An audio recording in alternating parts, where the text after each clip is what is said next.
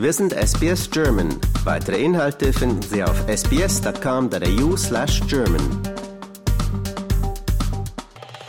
Die Oper in Sydney ist das Aushängeschild der Stadt.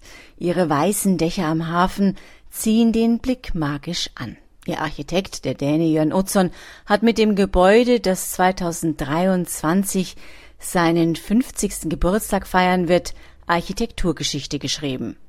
Doch nun soll die Oper Platz machen für ein neues architektonisches Wahrzeichen. Eine Erweiterung der Art Gallery of New South Wales, ein neuer Museumsbau, der sich mehr als Campus sieht und weniger als klassische Galerie, will der Oper Konkurrenz machen. Der Bau sei das größte kulturelle Projekt seit dem Bau der Oper, bestätigten zumindest einige lokale Medien. Tatsächlich haben die Architekten des neuen Museumscampus, das japanische Büro Sana, ein ganz besonderes Gebäude geschaffen. Letzteres ist im Vergleich zur Oper weitaus weniger spektakulär, doch die einzelnen Kunstpavillons, die sich wie ein Wasserfall an den Hang hinunter zum Hafen schmiegen, scheinen im Panorama nun ein wenig das Fundament der Innenstadt Sydneys zu bilden. Diese türmt sich im Hintergrund mit stählernen Hochhausbauten auf und wird am Hafen von Harbour und Oper eingerahmt. Insgesamt besteht der neue Museumsbau aus drei mit Kalkstein verkleideten Kunstpavillons, die sanft zum Hafen hin abfallen. Aus 3400 Quadratmeter großen begehbaren Terrassen und mehreren Innenhöfen. Ein stillgelegter Öltank aus dem Zweiten Weltkrieg, ein 2200 Quadratmeter großer Raum, hat als Kunstraum eine Zweitverwertung gefunden. Durch den Ausbau wird die Museumsfläche nahezu verdoppelt. Werke von über 900 Künstlern aus aller Welt sind in den Ausstellungen zu sehen. Eine große Fläche wird der indigenen Kunst der Aborigines und der Torres Strait Insulaner gewidmet.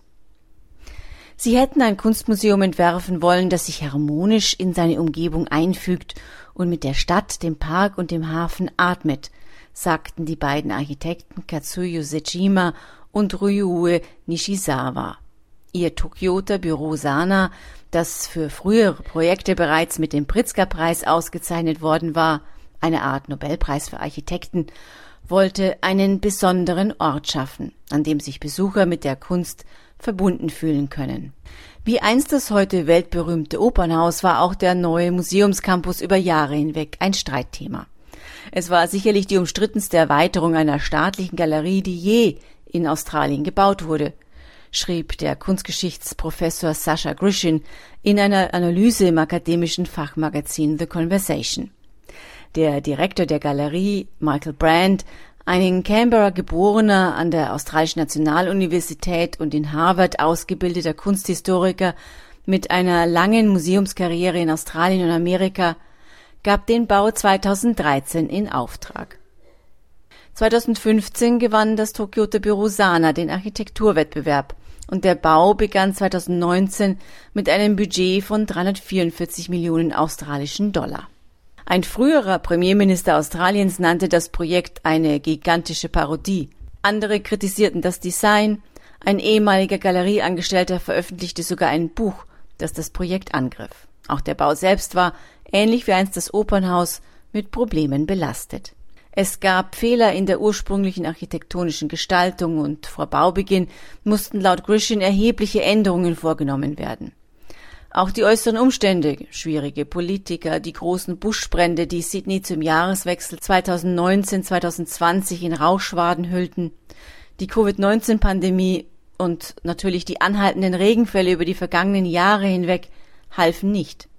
Doch jetzt, wo der neue Museumsbau eröffnet sei, sah er eine spektakuläre Leistung, urteilte der Kunsthistoriker, der den Bau als einen dreistöckigen, leuchtenden Vogelkäfig mit hängenden Gärten beschreibt. Auch der Architekturprofessor Anthony Burke gab dem Neubau in der lokalen Tageszeitung Sydney Morning Herald seinen Segen. Allerdings sei der Museumscampus nicht für Instagram konzipiert, warnte der Akademiker. Social-Media-Fans kämen hier nicht auf ihre Kosten. Stattdessen sei der neue Bau ein Angebot, Kunst hautnah zu erleben und neu zu interpretieren.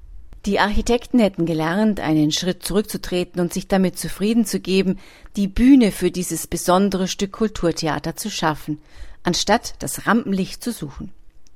Ein Beispiel dafür ist der offene Raum, der die teils grotesken Bronzeskulpturen der neuseeländischen Bildhauerin Frances Upritchard gekonnt in Szene setzt. Selbstverständlich will der neue Komplex aber auch nachhaltig sein. 100 Prozent des Energiebedarfs werden durch erneuerbare Energien abgedeckt, wobei mehr als 10 Prozent durch Sonnenkollektoren auf dem Dach des Eingangspavillons erzeugt werden. Regenwasser wird aufgefangen und zur Wiederverwendung in Bewässerungs- und Kühltürmen gesammelt. Und mehr als 8000 Quadratmeter begrünte Dach- und Landschaftsflächen sind mit einheimischen australischen Arten bepflanzt. Also auf alle Fälle einen Besuch wert. Die Galerie ist für Besucher seit dem Wochenende geöffnet. Das war für SBS Radio Barbara Barkhausen. Lust auf weitere Interviews und Geschichten? Uns gibt's auf allen großen Podcast-Plattformen wie Apple, Google und Spotify.